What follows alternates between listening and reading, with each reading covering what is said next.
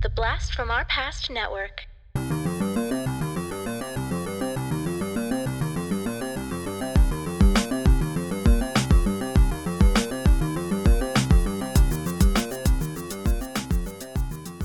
Hello and welcome to the Blast from Our Past podcast. We're the podcast that brings you full-on movie breakdowns, TV show reviews, and more, all from the things of our nostalgic past. I'm John. And I'm Adam. And today we have another album review for you. This is an interesting one. This is actually not an album I was wholly familiar with, bits and pieces, because it was not an album I kind of grew up listening to. But Mr. Adam, I'm pretty sure this was your pick, wasn't it? Yes, it was. This was my pick because this was an album that I listened to heavily in my high school days. You were already gone to college by this point, but I absolutely listened to this one. Yeah, it came out when I was in high school. So we had another album scheduled. We had a patron pick, and then the patron decided they wanted to pick a different type of episode, not the album one. So I texted Adam and said, "Hey, a lot of the last one albums we've done have been ones that I've picked because I put them on the schedule. So I thought it was due time that we had one that that you were really excited for, and you did not hesitate. No, you came back ready. It's like, this is the one I want to do. We're going to do this one. So all right, we are going to be talking about the self-titled and debut album Tenacious D." That's right, D. Tenacious D. This album, it means a lot to me, honestly. Well, we also hadn't done like a comedy album in a while, even though we had just recently released our Metallica album. We had some metal in it, and there's some metal influences. At least they sing about metal a lot. Mm-hmm. The style's not always metal in here, right? But the last we did a Weird Al Yankovic a while ago, and so I kind of felt like, okay, there's two like high school albums for me that came out when I was in high school that mean a lot. One of them is a nu metal album, and so I was like, okay, I don't need to have that one right next to Metallica. But this comedy album is one that was huge for me. Me and my friends listened to this album and joked about it so much that it really I listened to it a lot. That I would say, if there's one album that is most responsible for the way I am, it's this album. Like, seriously, this humor is right up my fucking alley. See, and I think the reason that this album did not really land with me initially, at least back then, I was actually never a big Jack Black fan. Okay. I didn't particularly like his movies. Yeah. I mean, a lot of the stuff he was in, it was not really anything I liked. I didn't like, At this time, I only kind of really, now maybe in 2001 when this came out, I'm trying to think. He was in High Fidelity, but yeah, Jack Black probably after this album, he kind of really blew up with Shallow Hal, and other stuff like that. Nacho Libre, I'm not really a big fan of, but other stuff like that. I mean, I remember him most from High Fidelity. He was also in The Jackal, if you remember that movie. I remember that it was a thing. I never saw it, though. Oh, okay. I like it, actually, quite a bit. It was the Bruce Willis film. But yeah. He actually had a TV show, so before this. So in, like, the late 90s, there was a short-lived HBO television series that was... him and Kyle Gass, and the majority of the songs on this album were actually previously performed on that show. Okay, what was the show called? Oh fuck, if I remember, that would have been smart to look up, right? Let's see. Their television series was called Tenacious D. Doesn't that make sense? Yeah. Shocking. Yeah. So yes, so the D has been around is from back in 1997. That is HBO series. So like this stuff, a lot of it came from there. So yeah. All right. Yep. All right. So let's talk a little bit about the album. It came out September 25th, 2001, recorded in Los Angeles and put out on Epic, on the Epic label. Mm-hmm. It was produced by a couple of guys called the Dust Brothers. Yes. They're pretty big producers. Yeah, they are known for lots of different stuff throughout the 80s, 90s, and 2000s. And they were kind of mostly known for their sort of sample-based music, kind of technological guys, but they did work on stuff like Paul's Boutique by the Beastie Boys. Okay. Beck's Odelay and MMMBop by Hanson. Wow. I didn't know. That's funny. Among some other, some other stuff, and So these guys were definitely well known. There's two guys named Easy Mike and King Gizmo, who are actually Michael Sampson and John King. Mm-hmm. Let's see here. The personnel on the list, Jack Black and Kyle Gass, are Tenacious D. Mm-hmm. And they had several other guys doing their. I'm just going to list out just a few names real quick. Just Steve McDonald, Warren Fitzgerald, Paige McGonnell, Alfredo Ortiz, Woody Jackson. And then the Dust Brothers themselves, I think, actually did some stuff. Mm-hmm. But the most notable guest performer. Yep. I don't know. He must have been a fan of the show, because I don't know how in the world they got him on here. I do know the story because I read it. Okay. And I believe around the time that one of these songs came out, or at least when the video came out, this guy had a I don't know if it was a top 10 hit, or he had like a top 40 hit from three different bands all at the same time. Wow. And that is the rock god himself. Yeah. And I think at this point it's fair to call him that. Yep. Dave Grohl. Yeah, there's no one that in today's modern music is a bigger rock influence or a bigger rock god than Dave Grohl. Like, he's gonna go down, when you go back and you think of some of like those rock gods that, I don't know, maybe like the Jimmy Page, even like the Freddie Mercury's, like those rock. Dave Grohl is such a big advocate for rock music, and I don't think anyone has done more for rock music over the last 20 plus years than Dave Grohl has. Yeah, I mean, he's probably the last of the rock gods, of the modern rock gods. Absolutely, I would say. He's the last of the modern ones. Yep. Did you see the Sound City documentary? Did. Yeah, I have it. I bought it. I listened to it. I watched it. It's really well done. It is. I actually watched it for the second time the other day. Okay. I myself am kind of going through a little bit of a new journey. I am currently not teaching, but I'm going back to school. I've probably mentioned this before. Mm-hmm. For basically recording engineering is sort of it's not what it's labeled as, but that's essentially what it is. And it's funny, like and I'm only just starting this, so I'm still learning a lot of stuff, but like I have a whole new appreciation for everything they talk about in that documentary. Cool. And they talk about some amazing bands and stuff like that, but yeah, and it's all about this soundboard. Like, this one soundboard has done so much amazing tracks on it, and so it's really cool. Yeah, and it's funny. Like, it's one of those things where if you go into a studio that has a giant soundboard and you see it, I mean, it looks like an airport cockpit. It looks like one of the most intimidating things in the world. But like anything else, once you break it down to its smallest component, it actually starts to make a lot of sense. Mm-hmm. So. Anyway, we'll get off that, and let's get back into the album, because we got a lot of tracks to talk about. Yeah. There are 21 tracks on this album. Now, granted, close to half of them are just skits. Yes. Yeah, there's a lot of skits. I mean, it's a comedy album. It's a comedy album. Yeah. And I probably won't be playing any of the skits. That's fine. But we'll definitely talk about the skits when we get to each one. But I'll just focus kind of on the music and stuff. All right, Adam, did you have anything else you wanted to add before we really get into the album? Yeah, I've got a couple things. Okay. So this album, it took 4 years, but it did achieve platinum status. So it sold over 1 million copies. It peaked at number 33 on the Billboard 200. The drum tracks were recorded at Neil Diamond's Archangel Studios in Los Angeles. You mentioned it was recorded in Los Angeles. They're apparently able to use that Neil Diamond Studios because he had just appeared with Jack Black in the film Saving Silverman. And so he kind of had that connection to Jack Black because Jack Black's character was a Neil Diamond cover singer in that movie. Also, the cover art. So the cover art is... very Tenacious D.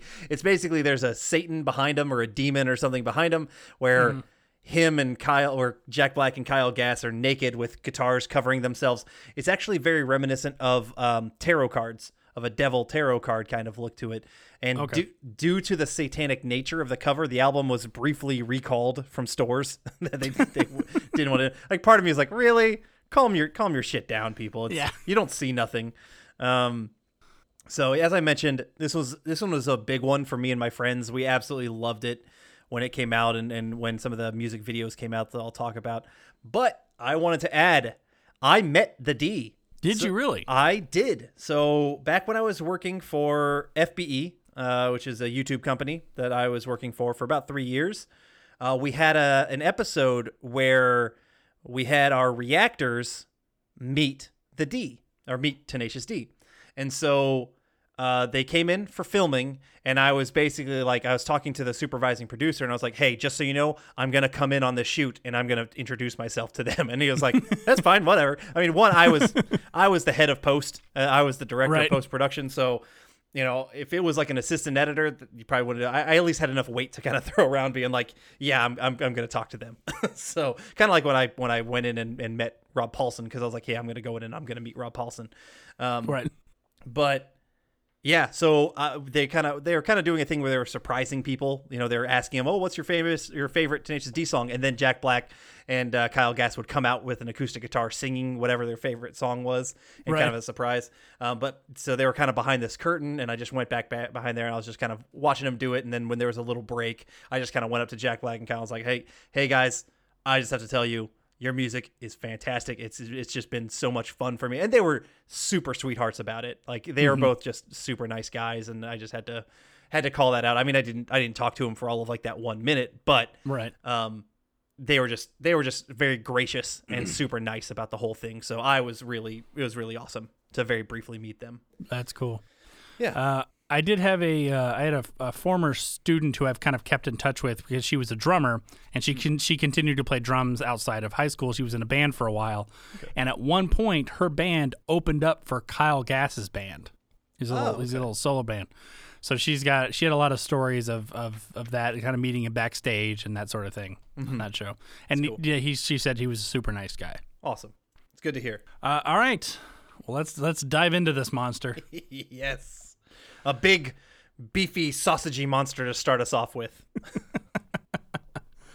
All right, and we're going to start off with an appropriately named song based on what you just said, because it just dawned on me that you were leading me into that. I was trying to segue you, John. You were trying to set me up, and I didn't take the bait. Our first song is called Kielbasa. I love you, baby, but all I can think about is kielbasa sausage. Your butt cheeks is warm. I check my dipstick, you need lubrication, honey. My kielbasa sausage has just got to perform. Now get it on.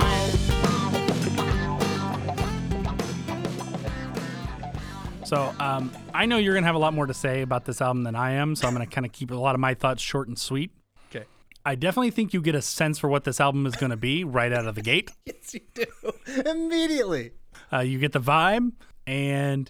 I will say that I'm going to go ahead and just say this right about. I think that these two gentlemen are fantastic musicians. I love the way that a lot of their songs are constructed harmonically, melodically, all of that stuff. I think they definitely have a good sense of musical structure and harmony and all of that stuff, and I appreciate it despite the kind of dumbass lyrics that come out a lot of the time.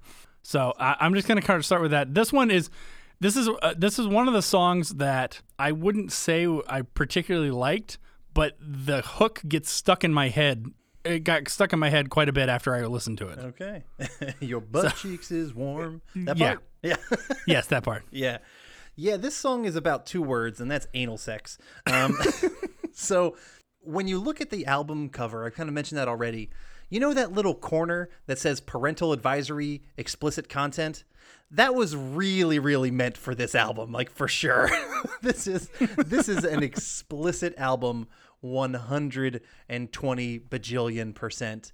And I love that. I mean, it's so silly, it's so stupid, but it's the kind of adult humor that I was really obviously getting into when I was in high school. There's some interesting things with like this song particularly. They mentioned Dianetics. I really don't know why, but it's kind of, which is Dianetics is the basis for like Scientology. Yeah, stuff.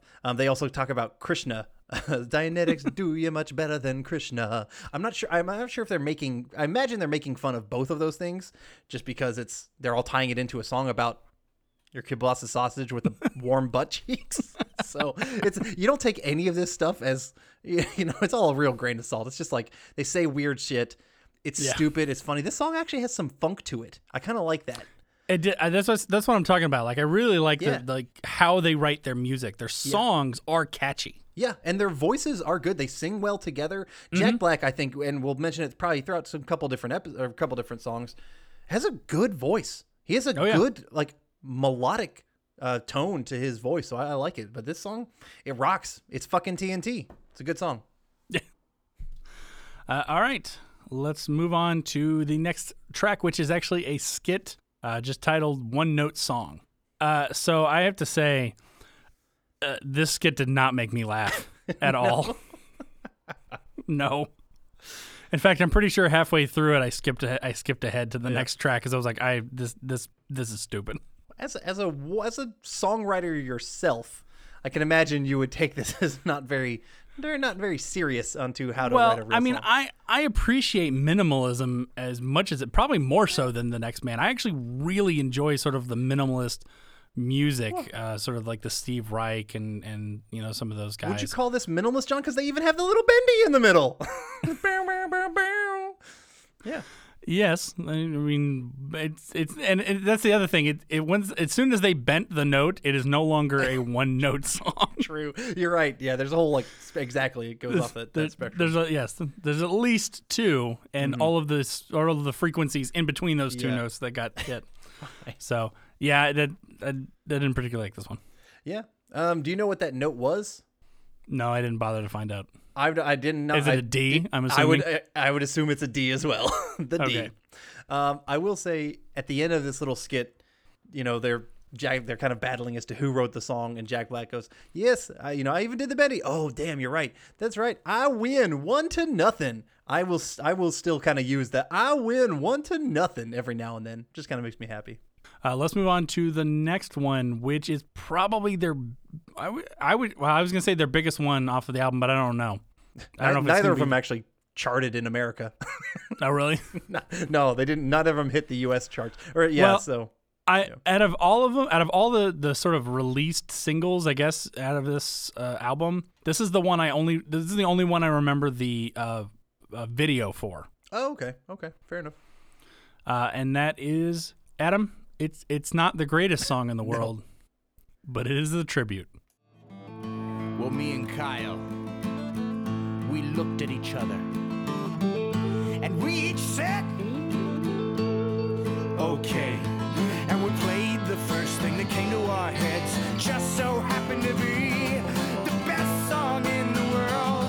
It was the best song in the world. Look into my eyes and it's easy to see, 1 and 1 make 2, 2 and 1 make 3, it was destiny.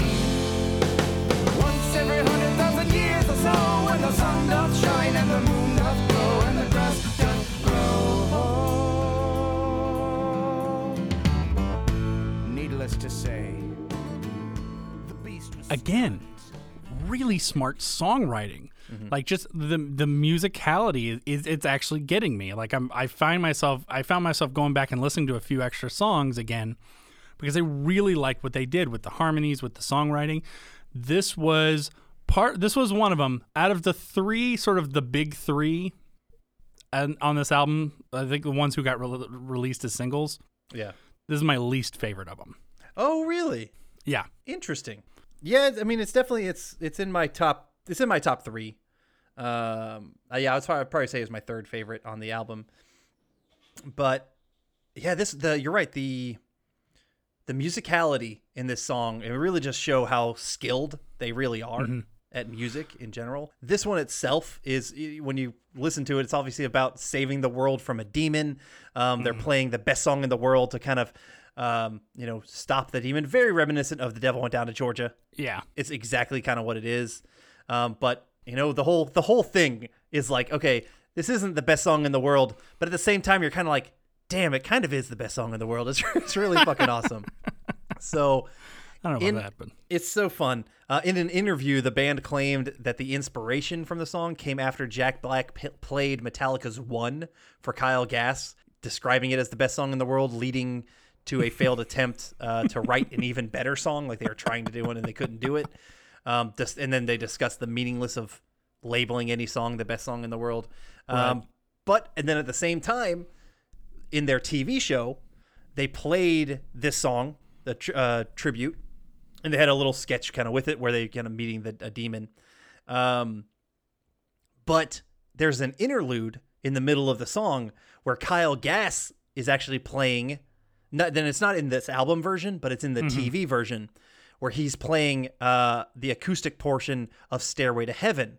So it's kind of like them alluding to Stairway to Heaven is the greatest song in the world that they played for the demon. And then in the movie Pick of Destiny, they also, again, do this kind of thing. They don't play the song tribute in it, but there's a whole encounter where Satan comes and they play. It's during the song called Beelzebos, but there's a portion in that where they're going, we are the D, we are the D, we are the D, we are the D. This kind of thing where they're playing and then Satan kind of gets pulled back into hell. So maybe that portion of that song is the greatest song in the world. So it's kind of hard to tell which one, but again, they're not really alluding to any of them. It's all bullshit. It's just a funny song. Right. So you mentioned the music video. What do you remember about the music video? I remember Dave Grohl being in the music video. That's right. He played the demon. Yep. Satan. He actually also reprised that role because he played Satan in the Pick of Destiny as well, with a little bit better of a suit than he had in the music video. Right. They had more money. Yeah. And actually the music video and their movie, Pick of Destiny, was both directed by the same guy, Liam Lynch. But yeah, I remember the music video. It started off, they were kind of in like this karaoke booth in a mall, and they were just kind of playing this song that was amazing, and they couldn't really then remember what was the greatest song in the world and all that kind of shit. But yeah, you see the story happening. It's fun. It's stupid. Ben Stiller actually makes a cameo in that as well. Oh, wow. Yeah, he just walks by. Really, that's all it is. He walks by.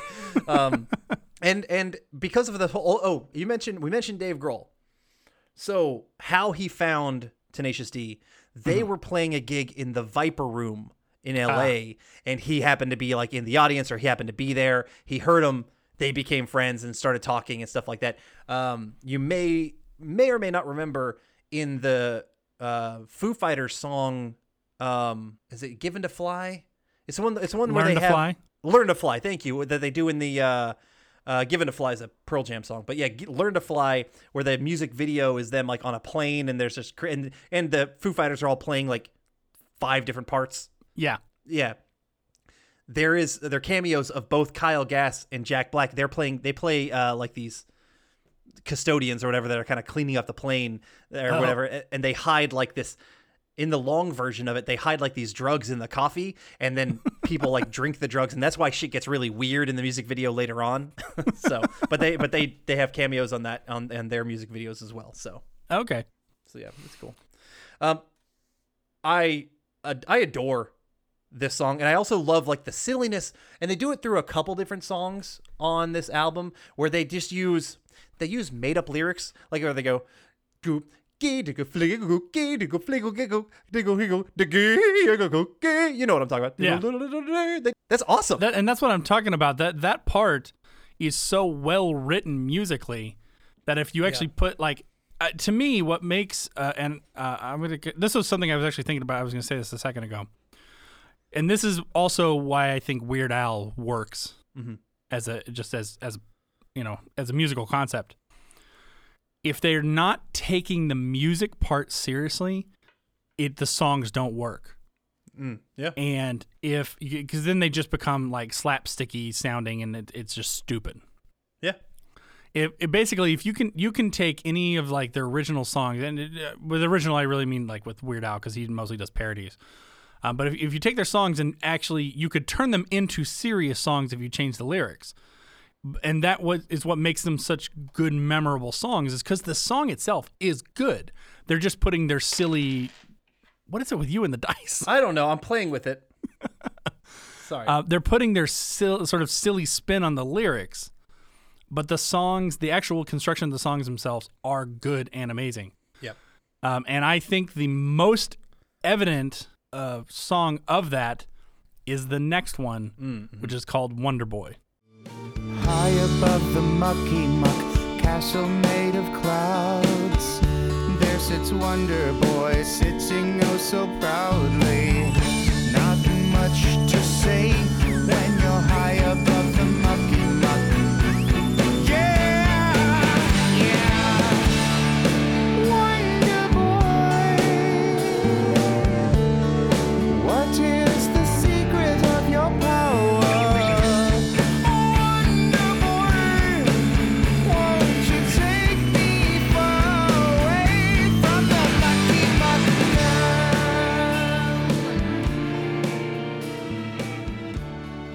This one is, I think, their best crafted song on this entire album. Yeah, I could agree with that. It's not my favorite song.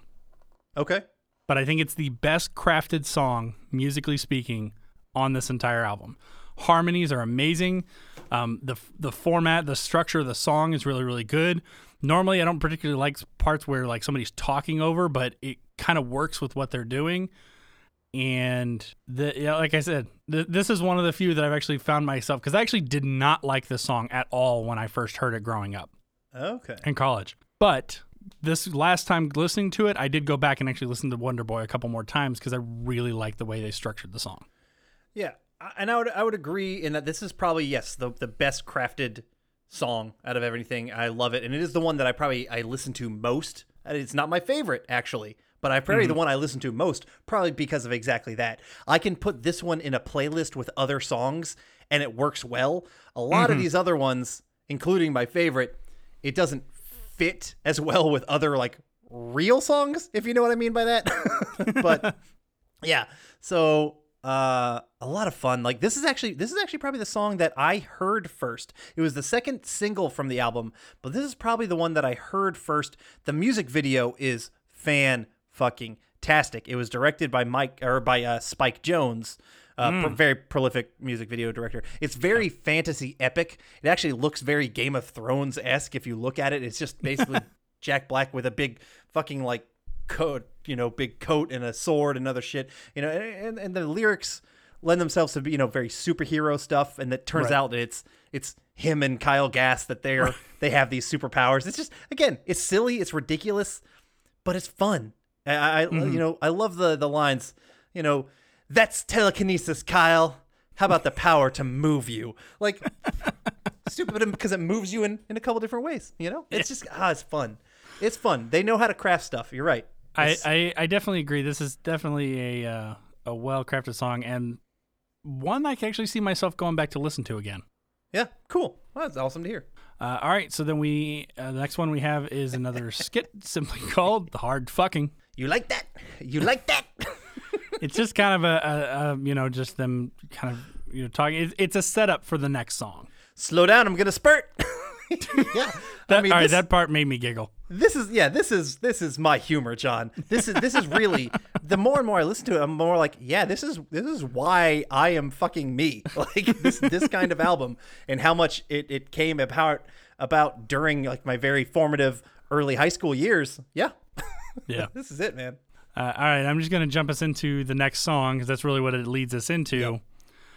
Yep. Which this is my favorite song on the album, and it is so because pretty much this was the only song I liked off this album when it first came out. I didn't like anything else.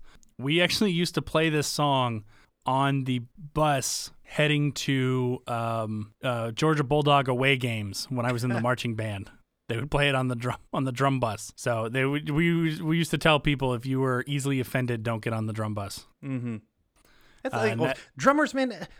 Drummers are always like, we're weird. I don't want to say the worst, but they're the worst. We're the worst. We really are the worst. And that is the song, Fuck Her Gently. You don't always have to fuck her hard. In fact, sometimes that's not right to do. Sometimes you got to make some love and fucking give her some smooches too. Sometimes you got to squeeze. Sometimes you got to say please. Sometimes you got to say hey, I'm gonna fuck you softly. I'm gonna screw you gently. I'm gonna hump you sweetly. I'm gonna ball you discreetly. And then you say, hey, I brought you flowers. And then you I think at the base of it, it's a really sweet love song. It's a beautiful song. Oh, yeah, honestly. I mean, I can see, you know, being a guy in college and having a date over and playing this song for her, and yeah, probably not working, but you know. No. Not They're trying all. To give you some good advice. Yeah. I'm not sure it really works that way. But yeah. I mean, the advice is good. The delivery method is questionable. Yeah, you're right. Very true. You know what? Sometimes they are correct. Sometimes you got to squeeze. Sometimes you got to say please. Sometimes you just gotta fuck her hard. Yeah. Sometimes you gotta fuck her gently. Yeah. This is actually a song I've done on karaoke before, but only when it's like adults only karaoke. Right. This is a perfect song for adults only karaoke because you actually don't really need to sing perfectly for it. Well, yeah. Yeah, you don't have to sing well. I mean, now he's a good singer. Jack Black is good, but like to get the joke of the song and that kind of stuff, you don't have to. It's just funny. I mean, without question, my favorite line is, what's your favorite position? That's cool with me. It's not my favorite, but I'll do it for you. What's your favorite dish? I'm not going to cook it, but I'll order it from Zanzibar. Like, they're just silly, man. It's Yeah. But again, good advice. Sometimes you got to do positions you don't care for, but the ladies like it, you know? Well, and I like that he didn't, to make it rhyme with dish, he just called it posish. Posish, yeah. What's your favorite position? Yeah. This one actually had a music video. Oh, did it really? It did. It's really hard to find the music video. Oh, wow. Because it's been pretty much, I don't know, taken off of everything and whatnot. It's very crude. So I would imagine. Yes. It was done in animation style by John Kricfalusi, the creator of Ren and Stimpy. Oh. So it's got a lot of that vulgar Ren and Stimpy like look to it. Mm-hmm. And Jack Black and Kyle Gass are like little cupids, little cherubs in it. You know, fucking this kind of demon girl and other shit like that. It's silly. I did find it, but it's funny. I mean, if you like the style, it's I don't know. It's not like super worth your time to find it, but it's still it's still fine. And I thought it was kind of funny because I, you know, Ren and Stimpy. So I like appreciate that. But yeah, the song, it's a good, like, if you have the drum bus, if you have a bunch of like bros who like this kind of humor together, yeah, they'll sing it together and it's fun. Yeah. And they'll belt, especially the ending. I'm gonna fuck you hard. Sorry. You're right. It is. I enjoy that shit. It was a very explosive note there, Adam. It was. And I think that's going to lead us into our next song called Explosivo. What's the name of the song? Explosivo. Don't know what it's about, but it's good to go. What's the name of my girlfriend? I don't know. But she's built like a shit, and she's good to go. She's good to go. She's good to go. We are fueled by Satan, and yes, we're schooled by Satan. Fueled by Satan. Right in those days, they rips just as fast as we can. We were the inventors of the cosmic astral code. We come to blow you away. We come to blow your nose. We come to fucking blow. We come to blow the show. We come to fucking blow. You know it. You know it. All right. So pretty much everything from here on out for me is okay. Oh, we're done. We're 6 tracks into a 21 track album. We've peaked already for me, and I'm you know, I'm spent. I came. I'm good. Yeah, exactly. Oh, gonna spurt. Yeah. You know, but like I said, you know, the way he writes the songs, I really like his guitar work and all that stuff. That part is fine. Nothing in any of the lyrics in this stuff is gonna really caught me. Okay. At least this time around, especially not this one. So this is definitely a kind of gets to be a nice hard rocking song. Mm-hmm. I really enjoy that. So, you know, more of those kind of interesting demon, lyrics and stuff like that. I've never liked where the song goes at the end. It kind of gets into like, I don't know, turns into a demon and all this kind of weird shit. And it just, it falls apart at the end. But I really like the first half of this song. I think it's a lot of fun. And I wish they would have made like a full song of it. Just the first part? Yes, of just like that first part and kind of where it leads. And then when he kind of turns into the demon and they kind of have this whole whatever at the end, it's meh for me. Yeah. But I really do appreciate the earlier parts of it. I saw this on Wikipedia. I don't know how it makes any sense, but on Wikipedia it said Explosivo was originally intended as a tribute to Kurt Cobain. No idea how. No idea why. But okay. Just throwing that out there because it said a thing. I couldn't find any other like backup information on that, so yeah. And that actually kind of leads us into the next song, which is a tribute to a rocker called Dio. Dio has rocked for a long, long time. Now it's time for him to pass the torch. He has songs of wildebeest and angels. He has soared on the wings of a demon. It's time to pass the torch. You're too old to rock. No more rocket for you. We're taking you to a home, but we will sing a song about you. And we will make sure that you're very well taken. So the interesting thing to me is I would have expected a song dedicated to Dio to sound like Dio's music. Yeah, it's not really anything. It doesn't really sound like Dio's music, but much other things on the album are a little bit more Dio-esque, at least definitely lyrics wise. Yeah. So. And Dio, for a lot of people, Dio is a metal. I don't know if I'd call him a metal god, but for a lot of people, he probably is. He was a front man for old school metal groups like Rainbow. His own band Dio and Black Sabbath after Ozzy left. Yeah. So his lyrics, and I think it's very telling that he must have been an influence on them. Dio is all about fantasy. Like he talks, he's talking about like the metal fantasy, like, the dragons and the unicorns, all the, like the crazy fantasy shit. That's what he wrote about. And so obviously they kind of have those influences in their own writing. And even though they're ripping on him, it still is like a tribute to him. They appreciate him. Yeah. But like the whole thing is he's too old for rock. Get out of there so we can come in. And I don't know. It's kind of, it's funny. It's just silly. And Dio apparently, if I'm remembering this correctly, Dio claims to be the originator of the finger devil horns. Oh, really? Okay. You know what? I think I heard that as well. That makes sense. Which... it still bugs me, and this is a stupid thing to get bent over about, but whenever I see people who kind of do like they want to do the metal sign, they do the I love you sign. Yeah, the thumb out. The thumb out. That is not the sign. No. That is the I love you. Exactly. It's thumb in, just the pinky and first finger. It's the devil, baby. And it originally, like, the way he did it was with sort of like making a face with the fingers. Yeah.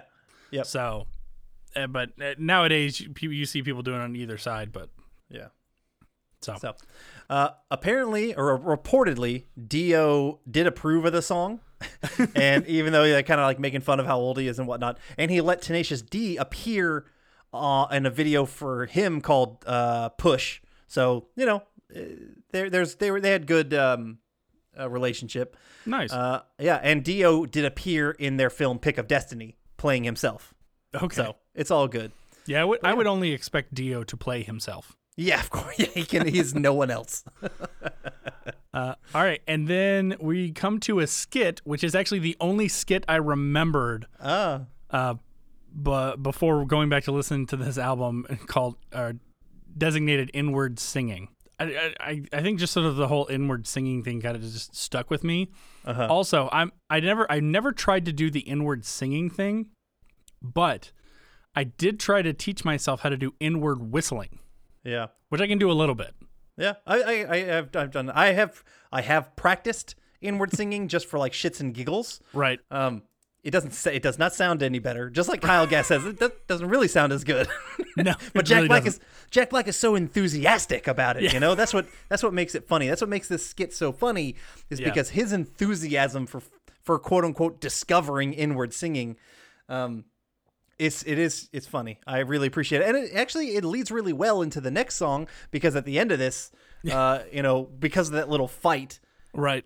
Jack Black's like, fuck you, you're fired. And Kyle Gass is like, no, man, I quit. And that gives us our next song, which is called Kyle Quit the Band. Last week, Kyle quit the band. Now we're back together. Misunderstanding, didn't understand. It doesn't matter, now we're back together again. La la la la la, couldn't split up Cato and Nash. That's true. Couldn't split up Tango and Cash. That's also true. This is our song of exalt and joy because we only came to kick some ass.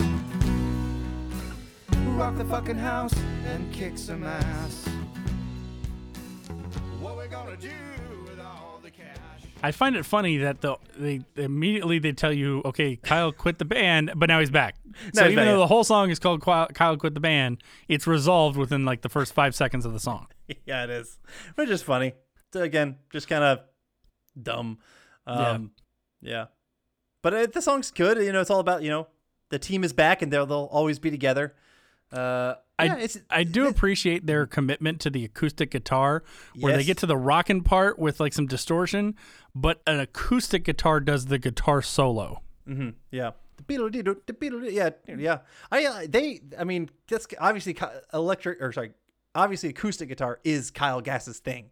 Mm-hmm. Cause he's like the main guitarist, at least with the acoustic stuff. But and for a band that talks so much about metal and like rock, almost every song starts off with an acoustic, start to each song, which is kind of funny, but it works. I like it. I think that's probably why it works. Mm-hmm. All right, and then we get another song called "The Road." The road is fucking hard. The road is fucking tough. There's no question that it is rough stuff. It's the fucking road, my friend, but it's the only road I know. On a tasty bush right after the show. You gotta go, go, go!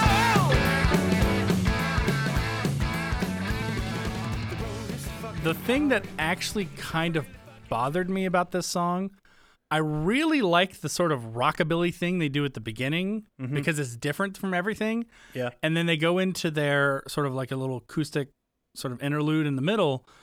But then they come back out of it in like a modern rock style. And while the modern rock style, I think, is fine. It sounds good. I wanted them to go back to the rockabilly.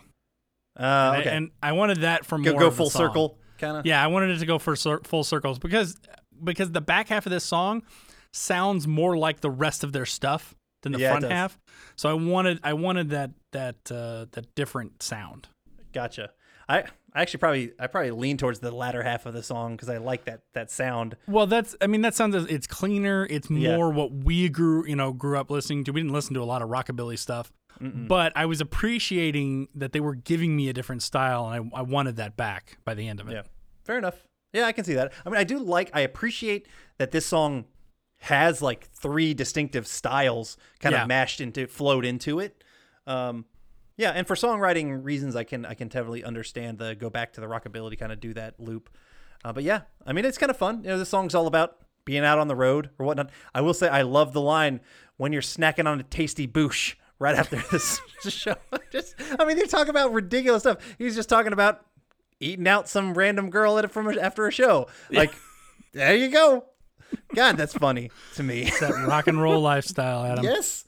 When you're snacking on a tasty boosh right after.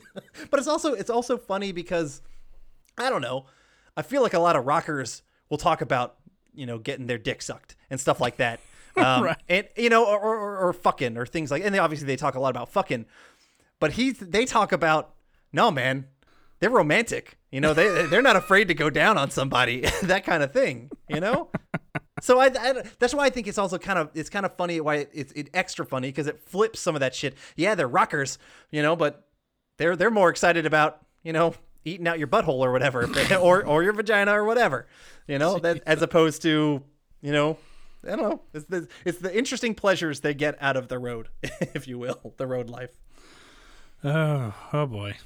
Can you tell? Yeah, can you tell? I'm really digging this album. This album, like, yes, because this is your humor. This is my humor, man. Yes, this is parental advisory. This is. We should put the parental advisory sticker on this, like, on our own fucking thumbnail for this, because it's perfect.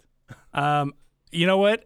It makes sense, because our next little skit, I think, is a combination of two things that I think you enjoy, which is working out and dick jokes. That's the skit called Cock Push-Ups. One is all you need, John. Yeah. I love that. I mean it's a stupid idea. Yeah. It did make me giggle. It's funny. God, yes, I love this skit. It might be my favorite skit on the entire album. Yeah. It's short. It's only like a 40-second skit, but it's it's the whole idea of a. I mean, just think about it, man. Think about it, man. It sounds painful. I'm not gonna lie. Yeah, well, not at first. Your cock's not gonna be able to support your weight, but then you work on it. Now, granted, I'm too fat. I mean, yes, I enjoy working out. I enjoy lifting. I enjoy strength. I would say I'm more of like I like the strongman type. Uh-huh. Strongman, you can still eat whatever the fuck you want, and you get stronger. Not like the bodybuilding where you have to like eat nothing, or not eat nothing, but like eat very lean. So yeah, I'm fat, but I'm strong. But cock push-ups. Yeah, cock push-ups. It's funny. All right, let's move on to the next track, which is just called Lee. We're talking fucking Lee. I had a friend named Lee. He cast a spell on me. Give me a link, PG could be free. Flying free, tenacious Lee. Skinny dipping in the sea of Lee. I propose a bendy.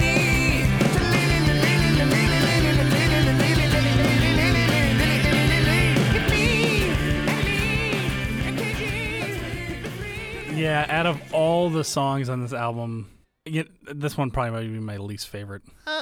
I can kind of understand that. It comes out of nowhere. A lot of the other ones are at least set up by a skit. Right. The Cock Push-Ups doesn't lead into Lee at all.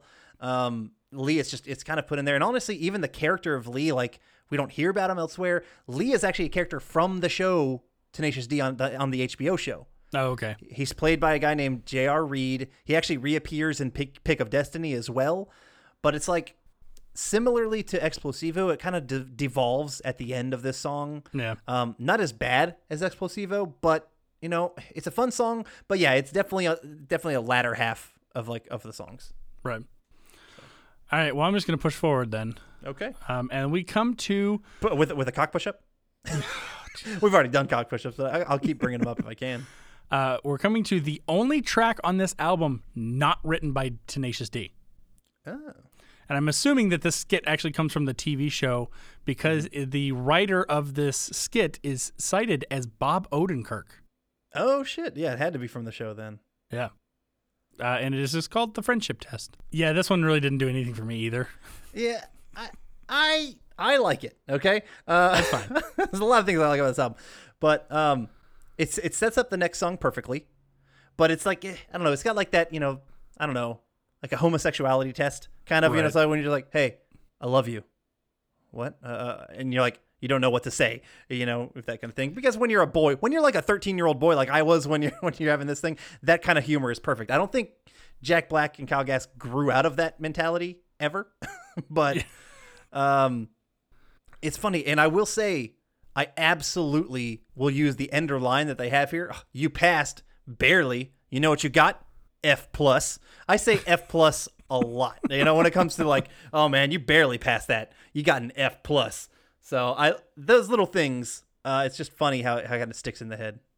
But the song leads us into a, or the skit leads us rather into a aptly named song called Friendship.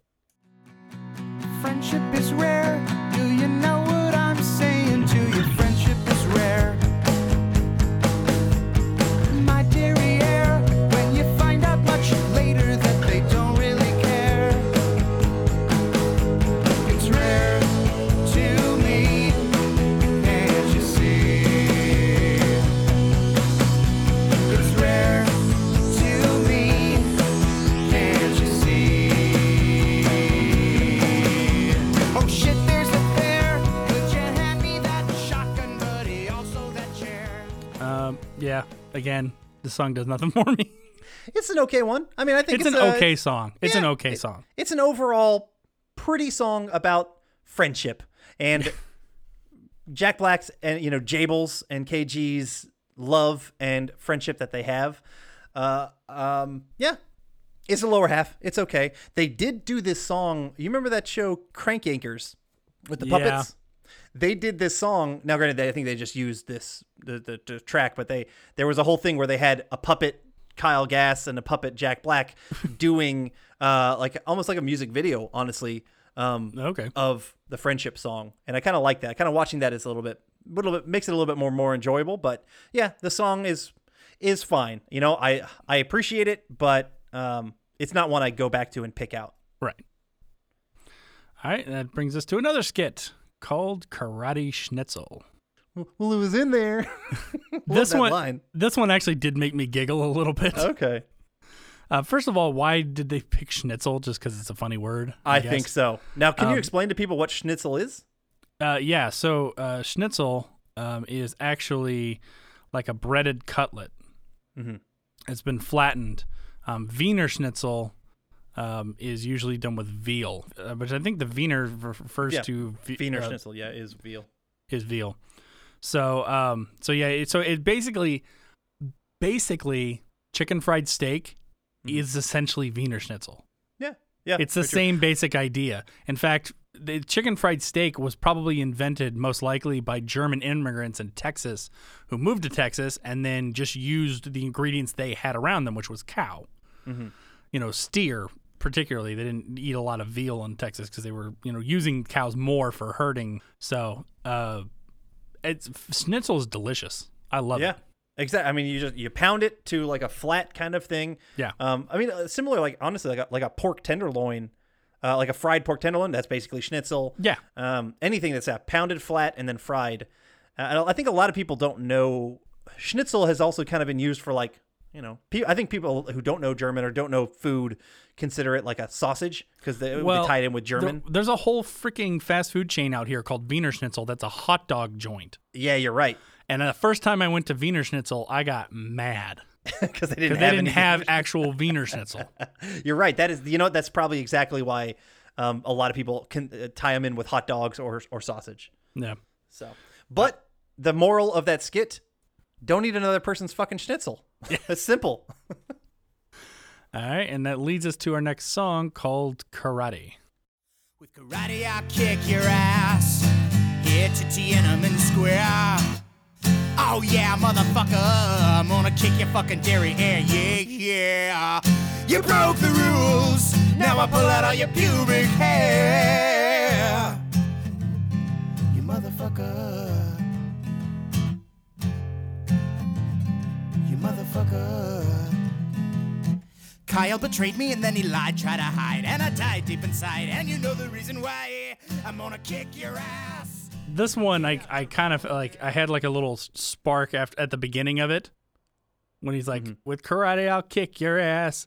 And I was like, oh, yeah, I definitely think I've heard this one before. Okay, good. A little bit of memory. Yeah. Again, you're right, though. After Fucker Gently, a lot of these songs, definitely not all of them for me, but a lot of them are second half material quality-wise. I do like the lines. The if you break the rules, I'll pull out all of your pubic hair. That's pretty hurtful. Funny. Yeah. There's a backwards message at the end of this song. If you listen to it all the way to the end of this song, there's a backwards message that if you play it in reverse says "eat donkey crap." Isn't that eloquent? Why? I don't know why. Because it's fucking Tenacious D. But yeah. All right. You motherfucker. I always like that. The way they harmonize on the motherfucker. Yeah. It's pretty good. Yeah. And then I do love that brother. Kyle betrayed me and then he lied, tried to hide. And you know the reason why. Like it's again, you can pull out decent musical skill. Yeah. But they're using it for weird shit. All right, let's move on to the next one called Rock Your Socks. That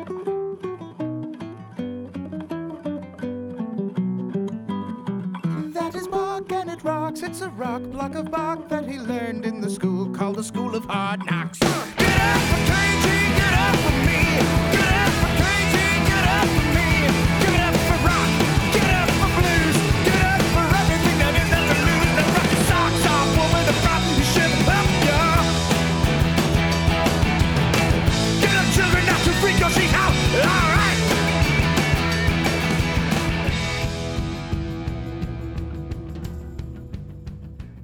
All right, so if I was ranking my favorite songs on this album, this one would probably be number 4.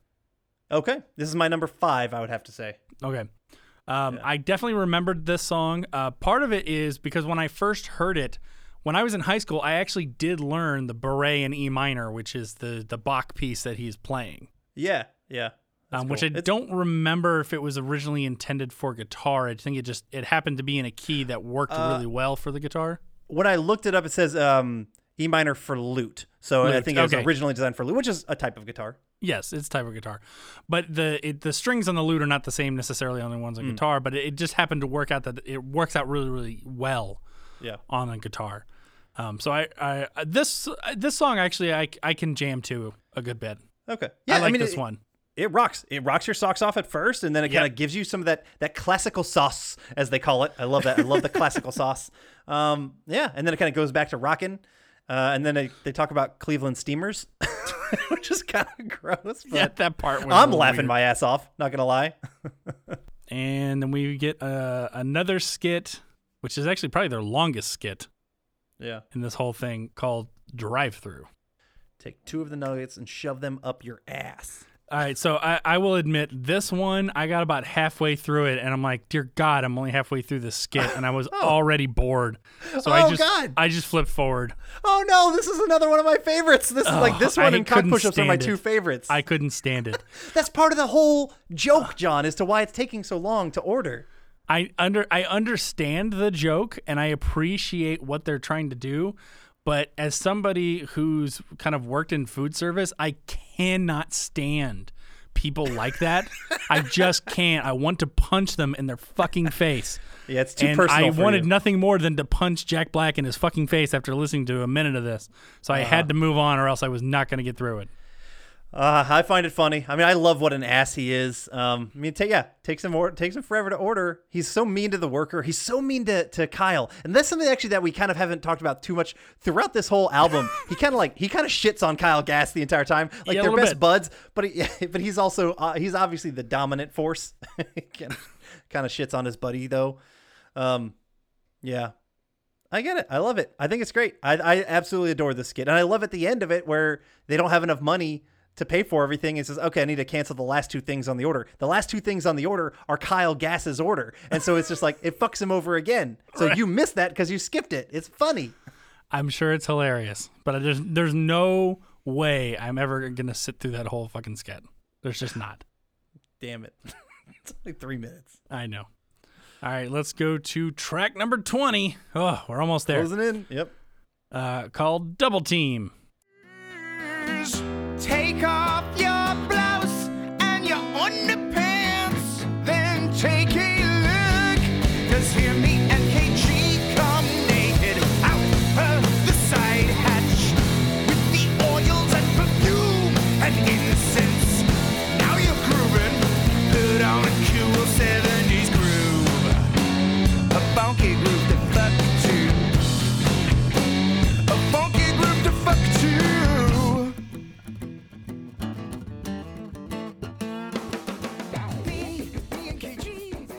All right, so Yeah, this one did nothing for me either. Oh, this is my favorite song on the album. Really? Right here. Double Team. Oh, yes. Oh.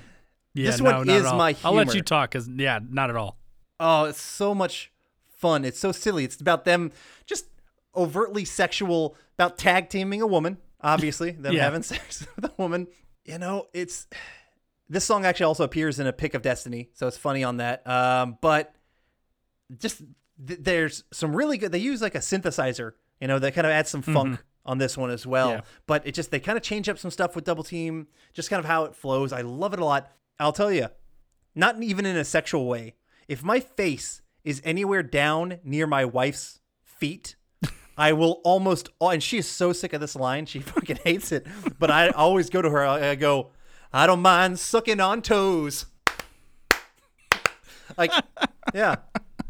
I love that line, man. When they're like, oh, it's me, it's JB, I'm sucking upon your toes. We don't mind sucking on toes. And I say that I don't mind sucking on toes all the time for just to be funny. And she doesn't know the song. She doesn't know this album. It's not funny to her. It's funny to me. But she's just like, gross, Adam, what the fuck? And I'm just like, I love it. I give her a stupid face and I do the hand claps.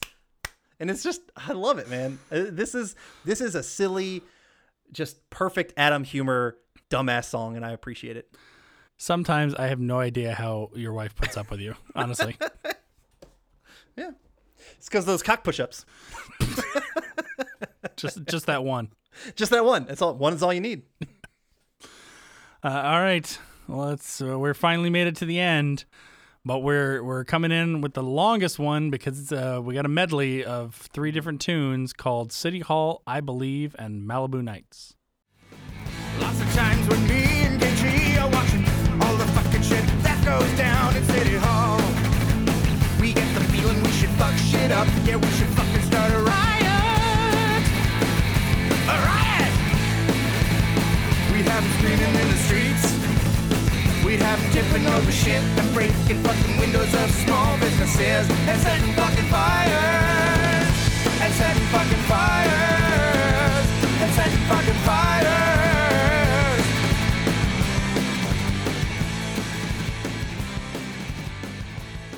So I'll just say that other than Rock Your Socks, I was already numb to the album by the end. By the time I get to this song. So I got through the song and I was like, oh, it's over. I really wasn't paying attention at all. Nothing grabbed me in this song. Yeah. I mean, it's a 51-minute long album. That's not particularly longer than a lot of other albums. No. It's just like all these different tracks. It's taking you through such a wild ride, right? Wild ride is definitely a good way of saying it. Yeah. I appreciate this song. I think it's a lot of fun. It's ridiculously long. The City Hall song itself is very long. It's all about rising up against City Hall. Maybe it's because I work in City Hall. I find it even more funny now. But yeah, like I've mentioned before that my all-time favorite Weird Al song is Albuquerque because it just takes you on this wild journey and it gets more and more ridiculous. And this song is kind of not similar as ridiculous as Albuquerque, but it's still like it's crazy kind of story, whatever they dive into, about City Hall and post-apocalyptic kind of shit or whatever, and then becoming like the leaders. But it is funny, and I appreciate that, and I like going on this story journey with them for City Hall, and so I like that part. And so I always, and I probably say even more now than even in high school, appreciate City Hall. Okay, that's fair enough. Okay. All right, that brings us to the end of the album. Yeah. We didn't talk the I Believe. Or are you gonna do the hidden track? So they have this one little quick track called I Believe, which is pretty much just Kyle Gass going, "I believe in God. Do you believe? I believe in God." It's literally, I think they just added it in there because they're probably dicking around on microphones, and they're like, "Hey, that's funny. Let's throw it in." Yeah. And then at the very end, they have this. They have a hidden track. So there's probably about like 2 minutes or a minute and a half of silence before they dive into the actual hidden track, which is called Malibu Nights.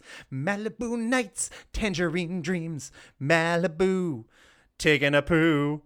Stupid stuff, obviously. But it's funny because it starts off. Well, did you come?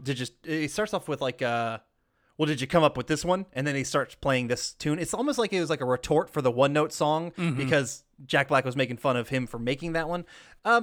It's a very meh ender to the album. Yeah. I wish it was a little bit funnier, and it even kind of just kind of trails off at the end, and it doesn't give me like that good fist up the ass that I'm hoping from a Tenacious D ender, you know? Right.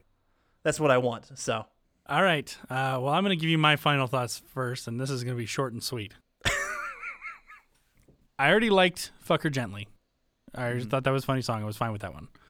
I appreciated some of the other ones, probably Wonder Boy Tribute and Rock Your Socks.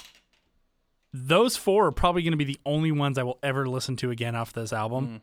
Mm-hmm. I did come away with a more of an appreciation for their musical talent than I probably had before. So I gained that from this, but I will probably never listen to this album again. Yeah. Doesn't surprise me. It saddens me, John, that's my brother. So. No spoiler alert here. I adore, not even like love, I absolutely caress, I gently fuck this album, and then I will fuck it hard. I will do everything, and then I will let it fuck me. Like, this album means a lot to me because it's just, it really is. It's my fucking, you. If anybody wants to know Adam and get to know me and just be like, what's in your head, Adam? Listen to Tenacious D. Listen to this album and you will get me. I appreciate this. I particularly listen to this song on road trips. I think it's great for when it's just me, honestly. I have played it with my wife in the car on road trips, and she's like, what the fuck is this, Adam? And I'm just like, sorry, honey, you're going to suffer through it because I love it. But yeah, I probably play this whole album a couple times a year, maybe like twice a year. I'll listen to this entire album through. It rocks. I love the accompaniment of the acoustic guitar, and the heavy use of the acoustic guitar fits really well, especially with how much rocking they're doing as well. It's funny all the way through.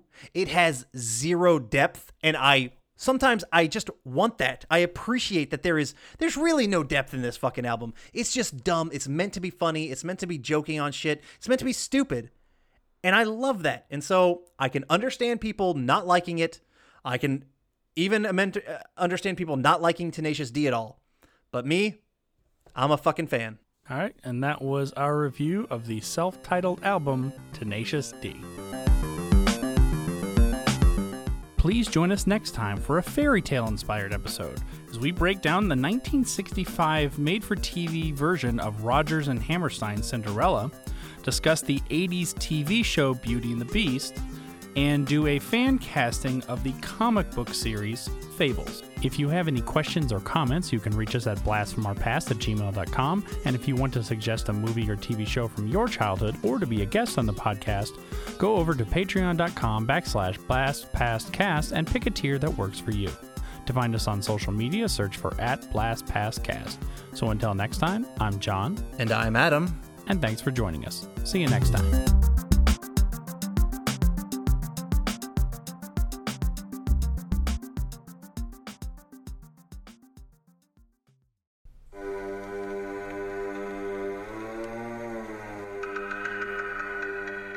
Hey everybody, I'm Corey. And I'm Zach, and we're the hosts of Podcasting After Dark, a cast dedicated to late-night horror and sci-fi of the 80s and 90s, often found on HBO and Cinemax. You know, the movies your parents didn't want you watching as a kid. You can find us every other week on Apple Podcasts, Spotify, Podbean, and Stitcher. This is what you want. This is what you get.